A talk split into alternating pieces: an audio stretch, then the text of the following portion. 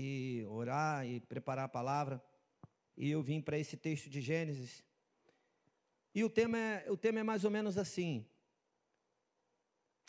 É, a Bíblia é bem clara, bem clara, de que Deus formou o homem para a sua glória. Amém? A Bíblia é bem clara com relação a isso. E quando Deus formou o homem para a sua glória, ele honrou o homem. Ele deu honra para o homem.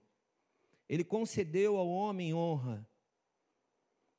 A honra que, que, que, que, que eu estou falando são todas aquelas coisas que a Bíblia relata que, que, que após Deus formar o homem, ele também deu ao homem. Nós vamos ler, eu não vou relatar, mas nós vamos ler, porque está escrito, ficou registrado isso a honra de Deus ao homem. Amém? Você vê que, às vezes, nós temos momentos como esse que tivemos aqui agora, de, de, de presentear alguém em nome da honra, reconhecendo que aquela pessoa merece.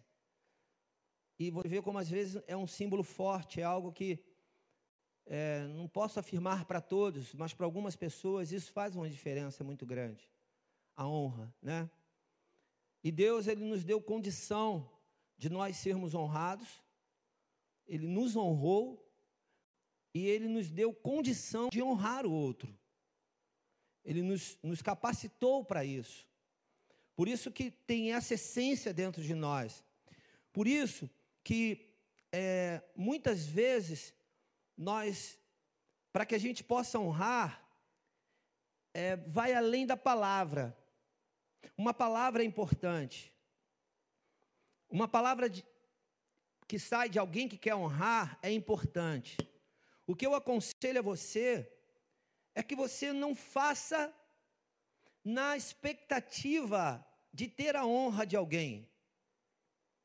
Tenha certeza de que Deus vai te honrar. Amém, queridos? Deus ele vai te honrar. Mas às vezes nós geramos uma expectativa dessa honra também do homem do homem que nós amamos, que nos ama, mas às vezes vai falhar, não vai ser na medida que a gente quer. Então se esforce para que você possa fazer e fazer com alegria, com amor, honrar e fazer o que tem que fazer. E se ainda assim a honra vier, que bom. Bom para você que foi honrado, mas melhor ainda para aquele que honrou. Porque quem honrou, ele teve algo para entregar, ele teve algo para dar. É uma honra para aquele que honra. A gente precisa entender isso. Então Deus, ele entregou para o homem uma honra porque ele tinha essa honra. Então, quando você puder, não fique só nas palavras, as palavras são importantes e são maravilhosas e, e elas e, e pode ficar nelas só. Mas se pode a mais, é tão gostoso quando você pode honrar alguém com um presente, né? Com algo simbólico, algo pequeno, não precisa ser grande, não precisa ser algo valoroso, mas algo que simbolize a honra. Você está entendendo o que eu estou falando? Semana passada eu lembro que eu falei aqui que é muito melhor que você ofereça uma bala que está com você para alguém do que alguém pedir a você uma bala. então, se você tem uma bala, se você gosta muito dela, é hora de você honrar alguém. Porque se você gosta muito é porque ela é boa e ela vai fazer bem para o outro. né? Então, gaste esse tempo e que não vai ter perda nunca honrando o outro. Por quê? Porque nós recebemos honra da parte de Deus. Eu vou ler o texto com você, é, eu vou ler um pouquinho mais hoje, tá? Mas é bom a gente relembrar o que está escrito, que até mesmo muitos de nós já conhecemos. Então, nós vamos começar aqui com o capítulo 1 de Gênesis, a partir do verso 26. Até aqui a Bíblia registra que Deus criou todas as coisas. e faltava algo para ele criar. Então, disse Deus, no verso 26, façamos um homem à nossa imagem, conforme a nossa semelhança. Que coisa fantástica. Deus, na sua soberania, criou o homem igual a ele. Igual a ele. Dentro e fora. E falou para o homem assim: Olha, domine ele sobre os peixes do mar, sobre as aves do céu, sobre os grandes animais de toda a terra e sobre todos os pequenos animais que se movem rente ao chão. Criou Deus o homem à sua imagem, a imagem de Deus o criou. Homem e mulher os criou. Verso 28. Deus os abençoou e lhes disse: Deus os abençoou e lhes disse: Há sobre a sua vida uma benção. Amém? Deus liberou sobre você a honra da benção. E ele, a bênção foi a seguinte: sejam férteis e multipliquem-se, encham e subjuguem a terra, dominem sobre os peixes do mar, sobre as aves do céu e sobre todos os animais que se movem pela terra. Disse Deus: Eis que lhe dou todas as plantas que nascem em toda a terra e produz tais como alimento a tudo o que tem, a tudo o que tem em si fôlego de vida, a todos os grandes animais da terra, a todas as aves do céu e a todas as criaturas que se movem rente ao chão. E assim foi. E Deus viu tudo o que havia feito, e tudo havia ficado muito bom. Fale comigo, muito bom. Passaram-se a tarde e a manhã, e esse foi o sexto dia. E foi a conclusão da criação de Deus. E Deus encerra o ciclo da criação criando o homem. E ele criou o homem com muita honra. Com muita honra, não foi pouca. Só dentro desse contexto que nós lemos aqui, do verso 26 ao 31, usa-se a palavra domine duas vezes. Dominar, ter o controle, estar sobre. Foi assim que Deus nos colocou nessa condição. Você acha que isso é honra, sim ou não? Eu acho que é. Eu acho que é.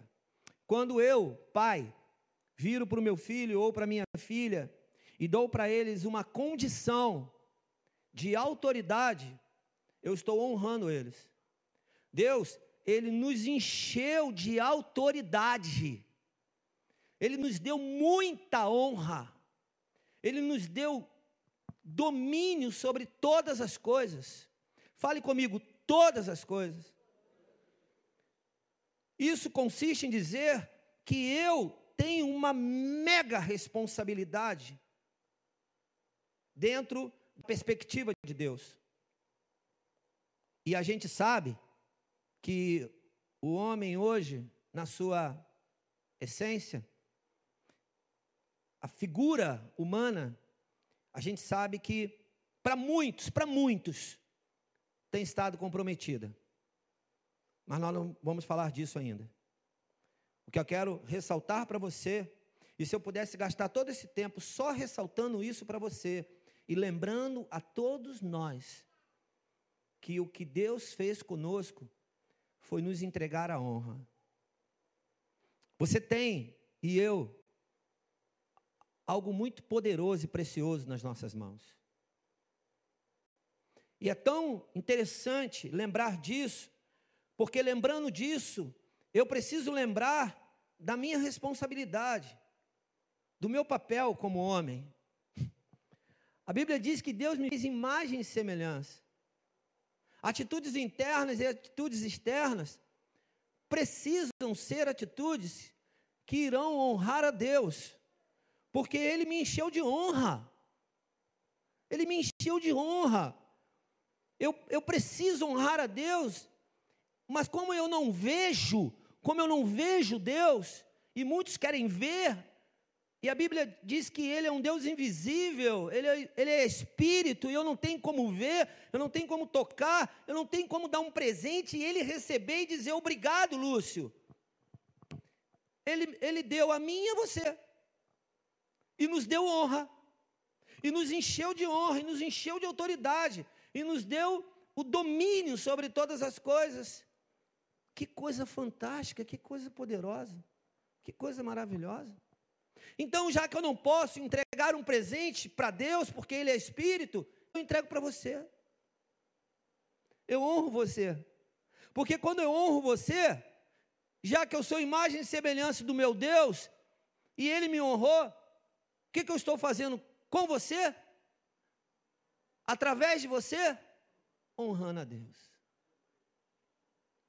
Então, queridos, olha só, as minhas condutas, elas precisam ser condutas da parte de Deus, para que Deus seja glorificado quando eu me dirigir até você, quando eu me comportar, quando eu tiver os meus comportamentos, as minhas atitudes, os meus pensamentos concernentes à sua vida. A minha forma de falar com você, a minha forma de agir com você, a minha forma de, de, de, de participar do ambiente que está, que você está, precisa ser de uma conduta que honre a Deus. Amém, queridos? Eu quero ler com você também Gênesis capítulo 2, a partir do verso 4. Esteja bem atento à leitura, porque se a gente ficar só na leitura já está bom. Porque a palavra de Deus ela é perfeita. Então preste atenção na leitura agora. Ah, pastor, eu posso ler a Bíblia em casa? Pode, claro, mas aqui também é um momento da gente ler a Bíblia. Até te incentivo a ler muito em casa. Verso 4. Esta é a história das origens dos céus e da terra no tempo em que foram criados. Quando o Senhor Deus fez a terra e os céus, ainda não tinha brotado nenhum arbusto no campo, e nenhuma palavra havia germinado, porque o Senhor Deus ainda não tinha feito chover sobre a terra. E também não havia homem para cultivar o solo. Todavia brotava água da terra e irrigava toda a superfície do solo. Então o Senhor Deus formou o homem do pó da terra e soprou em suas narinas o fôlego de vida. E o homem se tornou um ser vivente. Ora, o Senhor Deus tinha plantado um jardim no Éden para os lados do leste e ali colocou o homem que formara. Então o Senhor Deus fez nascer do solo todo tipo de árvores, agradáveis aos olhos e boas para alimento. E no meio do jardim estavam a árvore da vida e a árvore do conhecimento do bem e do mal. Verso 10. No Éden nascia um rio que irrigava o jardim e depois se dividia em quatro. O nome do primeiro era Pison, ele percorre toda a terra de Ávila, onde existe ouro. O ouro daquela terra é excelente. Lá também existe o bidélio e a pedra de ônix. Verso 13. O segundo, que percorre toda a terra de Cuxi e o Gion. O terceiro, que corre pelo lado leste da Síria, é o Tigre. E o quarto rio é o Eufrates. O Senhor Deus colocou o homem no jardim do Éden para cuidar dele e cultivá-lo. O Senhor Deus colocou o homem no jardim do Éden para cultivar dele. Verso 16: para cuidar e cultivá-lo. Verso 16: E o Senhor Deus ordenou ao homem: coma livremente de qualquer árvore do jardim, mas não coma da árvore do conhecimento do bem e do mal, porque no dia em que dela comer, certamente você morrerá. Então o Senhor Deus declarou: Não é bom que o homem esteja só. Farei para ele alguém que o auxilie e lhe corresponda. Verso 19: Depois que formou da terra todos os animais do campo e todas as aves do céu, o Senhor Deus os trouxe ao homem para ver como ele, como este lhe chamaria. E o nome que o homem desse a cada ser vivo, esse seria o seu nome. Assim o homem deu nomes a todos os rebanhos domésticos, às aves do céu e a todos os animais selvagens. Todavia não se encontrou para o homem alguém que o auxiliasse e lhe correspondesse. Então o Senhor Deus fez o homem cair em profundo sono, e enquanto este dormia, tirou-lhe uma, uma das costelas, fechando o lugar com carne. Com a costela que havia tirado do homem, o Senhor Deus fez uma mulher e a levou até ele. Disse então o homem: Esta sim é osso dos meus ossos e carne da minha carne. Ela será chamada mulher, porque, o, porque do homem foi tirada. Verso 24: Por essa razão o homem deixará pai e mãe e se unirá à sua mulher, e eles se tornarão uma só carne. O homem e sua mulher viviam nus e não sentiam vergonha. Amém? Maravilhoso, tremendo a gente lembrar disso aqui, lembrar que Deus criou todas as coisas, lembrar que muitas coisas precisavam acontecer, porque estavam criadas, mas não tinham como multiplicar, como acontecer, e Deus novamente faz lembrar que Ele deu ao homem toda a autoridade, soprou o fôlego de vida, formou o homem do pó, a imagem e semelhança dele, e depois soprou a vida. Que vida? A vida de Deus. A vida de Deus está dentro do homem. Amém, queridos? A vida de Deus, segundo a palavra do próprio Deus, está dentro de mim, de você. Outra mega responsabilidade. E essa vida, ela precisa honrar a Deus em todo o tempo. E aí, aqui fica claro o domínio de, do homem sobre todas as coisas, a ponto de Deus dar para o homem a legalidade dele nominar os animais que Deus formou. Que, que coisa poderosa. A responsabilidade que Deus deu para o homem de chegar lá, olhar para os animais e nominar aqueles animais. Ele não podia dar nomes errados. Então, os animais que nós temos hoje, não quero inventar um novo nome para ele, porque os nomes estão corretos. Posso ouvir um amém? Não dá para olhar e falar, não, isso aqui combina com outro animal. Não, o nome está certinho. Foi criação de Deus, foi dádiva de Deus, e Deus deu inteligência ao homem para fazer isso. E Deus deu inteligência ao homem para mim para você, para sermos quem nós somos hoje. Inteligência e nos encheu de sabedoria para sermos o que nós somos hoje. Por isso, nós precisamos acreditar que o homem formado à imagem e semelhança de Deus, honrado por Deus, com muita honra, aonde nenhum homem é capaz de honrar a você como Deus te honrou, como Deus me honrou, ele nos capacitou para realizarmos tudo aquilo que ele colocou em nossas mãos para fazer. Então, deixa eu te lembrar uma coisa. É possível você fazer. Te lembrei? Porque tem coisas que nós achamos que não conseguimos, não somos capazes. Mas Deus te encheu de capacidade.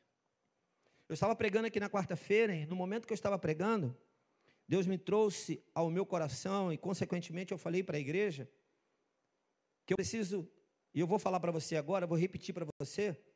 Você precisa de lembrar de uma coisa, eu e você, nós somos a igreja de Cristo. Ok? Nós não somos fraquinhos, nós não somos aquele que não conseguimos, nós não somos aqueles que estamos sofrendo, nós não somos aqueles que estamos cansados, nós somos a igreja de Cristo. Ah, isso é privilégio para quem? Para quem reconhece a Jesus como Senhor e Salvador da sua vida e habita nele o Espírito Santo de Deus. Você quer honra maior do que essa? Pegue tudo isso, pegue tudo isso que está escrito aqui, pare e vamos pensar sobre isso. Vamos pensar para dentro de nós o quanto é poderoso o que a gente recebeu, o quanto é, é fantástico, é, é nobre o que nós recebemos. Por isso que nós, muitas vezes, precisamos ser firmes e exigentes com aqueles que pregam o Evangelho, com aqueles que servem a Deus, porque nós não podemos ser qualquer um. Nós temos sobre nós algo que é poderoso, algo que é maior, algo que é sublime, algo que é honra sobre nós. E o nosso papel, número um, no coração de Deus, é honrar o nome dEle. Então, o que eu quero lembrar a você é que todo tempo o que Deus espera de nós é que o nome dele seja glorificado. Você concorda comigo? E tudo que passa por você, tudo que permeia a sua vida, tudo que está dentro da sua vida, precisa glorificar a Deus. Queridos, deixa eu te lembrar uma coisa: isso não é pesado. Pesado é o pecado. Pecado pesado é o que desagrada a Deus. Peca, pesado é a traição. Pesado é a desonra. Pesado são as palavras ilícitas. Pesado é quando você negligencia Deus. Isso é pesado. O evangelho não é pesado. Ele só precisa ser pregado. Ele só precisa ser colocado. Posso ouvir um amém? Deixa eu te falar uma coisa, quando a gente pede assim, pode ouvir um amém? Tu fala se você quiser, tá? Você não é obrigado, não. É só uma forma da gente participar, né? Mas entendeu? O evangelho não é pesado, ele é leve. Nós é que tornamos ele pesado, porque às vezes nos desviamos dele e falamos: é tão pesado isso, é tão pesado. Não é, não, querido. A Bíblia diz que Jesus veio para nos libertar e verdadeiramente nos fez livres. Para mim não é, não sei para você, mas para mim é tão leve, é tão gostoso, é tão poderoso. Agora, uma coisa eu te digo: há um esforço para que se mantenha os pés firmes. A segunda parte que eu quero dizer para você, e aí, abra comigo aí a sua Bíblia Abra não, já está aberto, certamente. Nós vamos para o capítulo. Para o capítulo 2, não, para o capítulo 3. E aqui relata a queda do homem. Fale comigo assim: o homem caiu. É, é isso que nós vamos ler agora. Verso 1. Ora, a serpente era o mais astuto de todos os animais selvagens que o Senhor Deus tinha feito. E ela perguntou à mulher: foi isto mesmo que Deus disse? Não comam de nenhum fruto das árvores do jardim? Respondeu a mulher à serpente: Podemos comer do fruto das árvores do jardim. Mas Deus disse: Não comam do fruto da árvore que está no meio do jardim, nem toquem nele. Do contrário, vocês morrerão. Disse a serpente à mulher: Certamente não morrerão. Deus sabe que um dia em que dele comerem, seus olhos se abrirão. E vocês, como Deus, serão conhecedores do bem e do mal.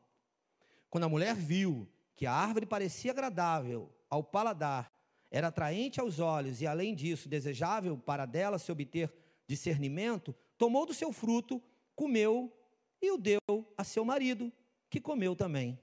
Os olhos dos dois se abriram e perceberam que estavam nus. Então juntaram folhas de figueira para cobrir-se.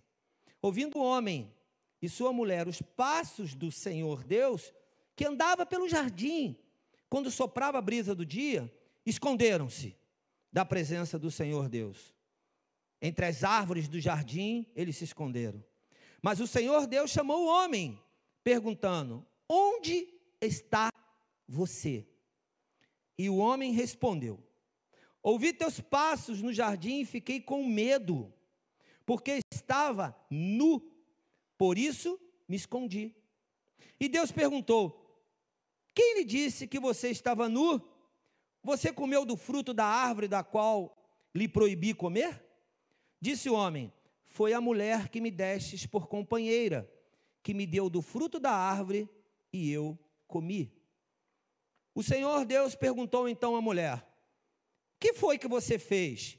Respondeu a mulher: A serpente me enganou e eu comi.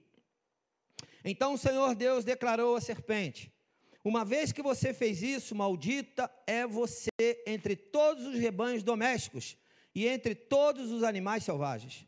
Sobre o seu ventre você rastejará e pó comerá todos os dias da sua vida. Porém, inimizade entre você e a mulher, entre a sua descendência e o descendente dela. Este lhe ferirá a cabeça, e você lhe ferirá o calcanhar. A mulher, ele declarou: Multiplicarei grandemente o seu sofrimento na gravidez, com o sofrimento você dará à luz filhos. Seu desejo será para o seu marido, e ele a dominará.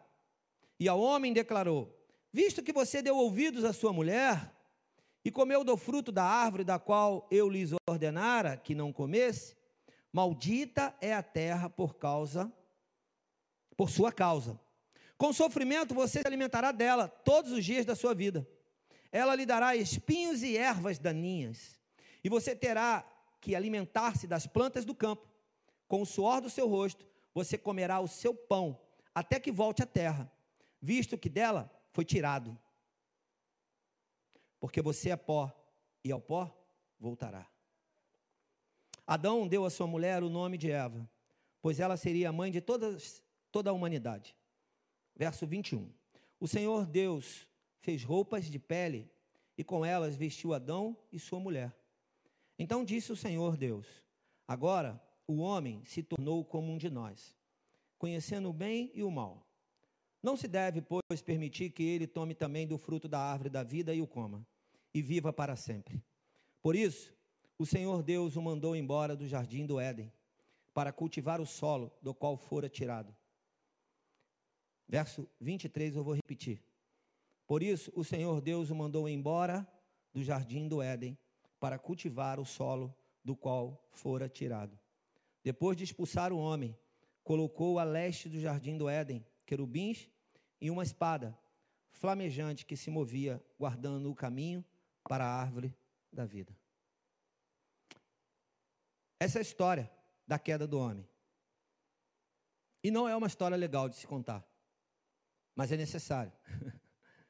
Porque o homem caiu. Eu quero te fazer uma pergunta, aquela pergunta que você não precisa responder, só para você pensar. Deus honrou o homem? Sim ou não? Mas a pergunta que cabe é: Deus desonrou o homem? Sim ou não? Não. Então quem desonrou o homem? Euzinho. Euzinho, com a honra de Deus,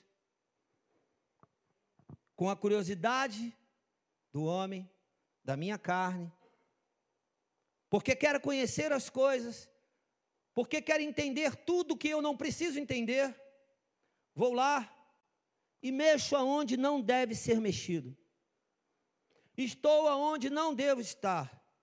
Vou para onde não deveria ir. Faço o que não deveria fazer. E ali, da mesma forma que existem as sementes boas, existem sementes ruins. E ali eu semeio.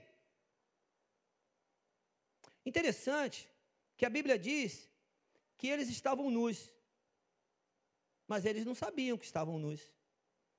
E quando Deus encontra com eles, porque Deus passeava ali, e no findar do dia Deus ia lá, encontrava com eles e batia um papo com o homem, Deus chega e não encontra o homem no seu lugar. Olha como é forte, queridos. Sabe qual é o grande desejo de Deus até os dias de hoje? É resgatar o homem para a sua glória. Essa é a grande luta de Deus. Porque Deus formou o homem para glorificar o seu nome, e de repente o homem olha e já consegue enxergar a sua nudez. Hoje, para nós, isso é até bom, porque quando eu olho e enxergo a minha nudez, eu, eu estou enxergando o meu pecado, e eu tenho a graça divina da parte de Deus de me arrepender e voltar para Ele. Você pode dar um glória a Deus por isso? Olha que coisa poderosa, olha a honra de Deus. Mas a, a vida toda que nós conhecemos e que a Bíblia registra, ela todo o registro bíblico que está de Gênesis Apocalipse é a busca do Senhor em resgatar o homem. Você lembra que nós acabamos de ler aqui agora que o homem não teria fim à sua vida? A Bíblia diz aqui, então o Senhor disse: agora o homem se tornou como um de nós, comendo, comendo o bem e o mal. Não se deve, pois, permitir que ele tome também do fruto da árvore da vida e viva para sempre. Porque se o homem, por sua vez, não faz o que ele não deveria fazer, ele viveria eternamente. Amém? Essa é a perspectiva de Deus, que o homem viva eternamente, e não que o homem se suje por conta do pecado, do erro, das coisas ilícitas. E é tão interessante que deixa eu te falar uma coisa. O mundo, o mundo, o sistema mundo sabe o que é errado e sabe o que é certo. Eu estava fazendo um casamento nesta sexta-feira agora, e nós fomos num, o lugar era um sítio, e me deixou assim, bem impactado, o lugar da cerimônia, era uma capela, uma coisa muito bem feita, muito bonito, muito arrumado, muito bonito mesmo. E, e o lugar onde eu ia ficar para celebrar o casamento era uma coisa assim, né, bonito, uma mesa de vidro bonita, um negócio assim, tudo arrumado, até cadeira para sentar aqui tinha uma cadeira de madeira alta. Falei, meu Deus, que lugar bacana, que lugar bonito e tal. E aí era um palco aqui, aí descia dois degrauzinhos de escada e ali começavam os bancos, e o, como se fosse um templo, exatamente, só que bem mais baixo que isso aqui. E de repente chegou um fotógrafo e ele subiu e falou boa noite. Aí eu, boa noite, cumprimentei ele e ele ficou em pé ali, armando o equipamento dele. E depois veio um outro fotógrafo de lá e ficou ali embaixo e comentou algo com ele. E aí esse rapaz olhou para mim e me cumprimentou também. E virou para mim e falou assim: Eu posso subir aí? Só que esse eu posso subir aí não estava relacionado à estrutura, mas estava relacionado àquele lugar santo que provavelmente aquele rapaz tem algum conhecimento, já ouviu alguma coisa, sabe de alguma coisa. Aquela história de que esse lugar é santo e não é, não, não é qualquer um que pode pisar. Não é assim. Não é assim. E eu viro para ele em tom de brincadeira e para descontrair, falei para ele: Não, fica tranquilo, o lugar aqui não é santo, não. Santos são os nossos pés. É tudo que Deus quer de nós. Deus não espera que essas cadeiras sejam santificadas, mas Ele espera que quem sente nela seja santo.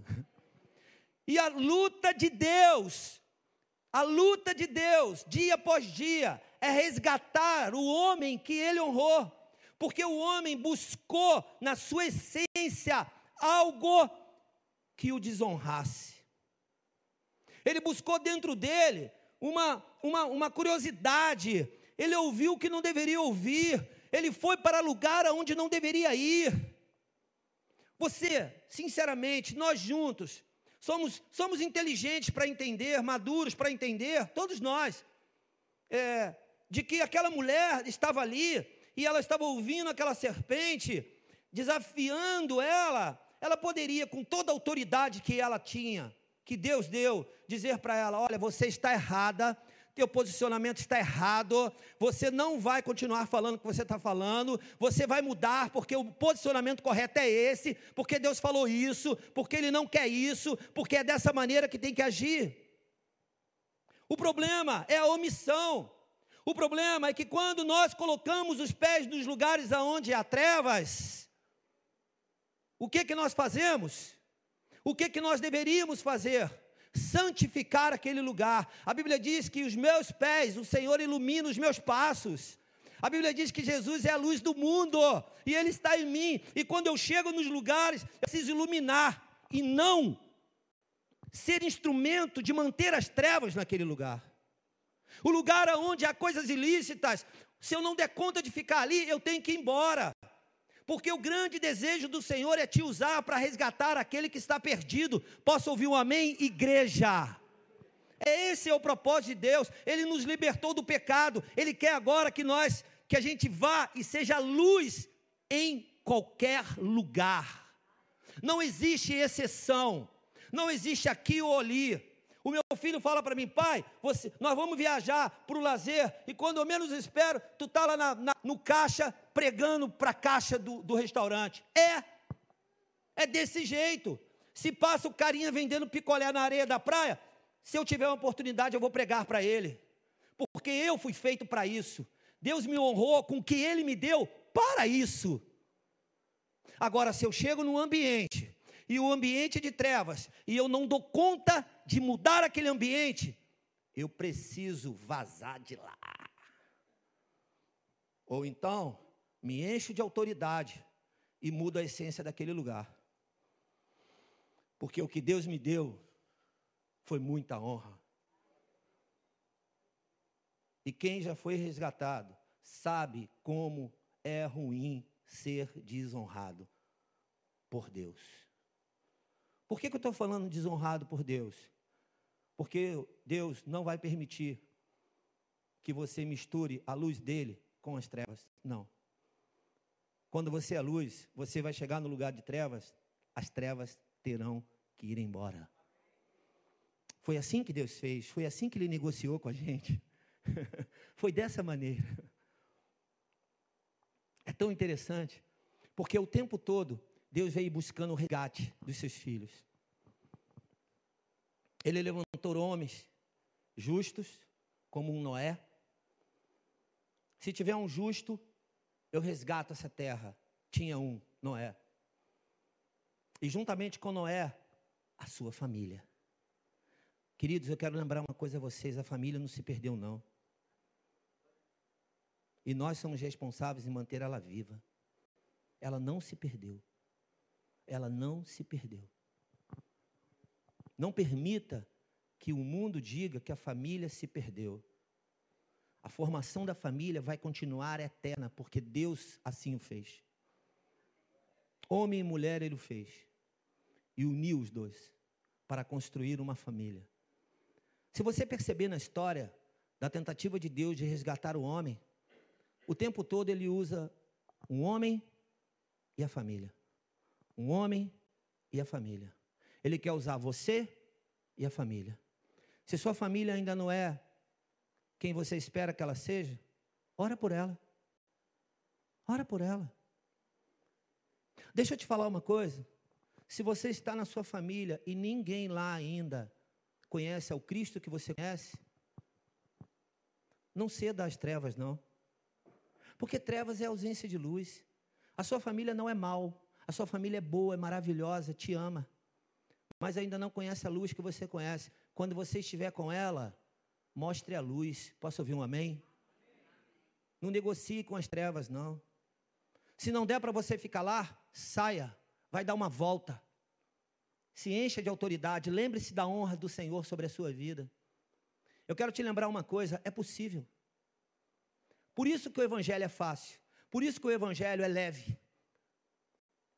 Ele não é pesado como é o pecado. Ele tem, ele requer de nós responsabilidade, comprometimento, aliança. E aí, não tem como dar errado. Aliás,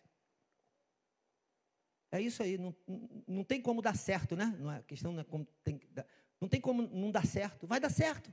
Se você é quem você é, se você é luz aonde você tem que ser luz, vai dar certo vai funcionar, porque o Senhor te encheu de honra e de autoridade. Vou te lembrar de alguns personagens aqui: Noé, homem justo e família. Abraão, Deus levantou Abraão, um homem cheio de fé e autoridade, para cumprir o resgate do Senhor na vida do homem. Separei outros personagens aqui. Deus levantou Moisés e Josué, homens íntegros, homens inteiros, homens guerreiros, homens que lutaram para manter a honra de Deus viva. Vai prestando atenção na história. Se você pegar a Bíblia e ler de Gênesis Apocalipse, você vai ver exatamente essa história. O tempo todo, Deus buscando o resgate do homem. Aí depois de Moisés e Josué vieram juízes. A terra ficou sem ninguém para cuidar dela. Deus levantou juízes. Homens que lutaram de época em época. A Bíblia diz que alguns juízes lutaram 40 anos, estiveram à frente de batalhas com algumas tribos do povo de Deus durante 40 anos. E após a guerra, após a luta de 40 anos, tiveram 80 anos de paz. Esses homens foram importantes para o resgate do povo para o Senhor. Amém? Vai prestando atenção quem nós somos. Porque uma hora foi Noé, outra Abraão, outra Moisés e Josué, outra os juízes, até chegar a mim e você.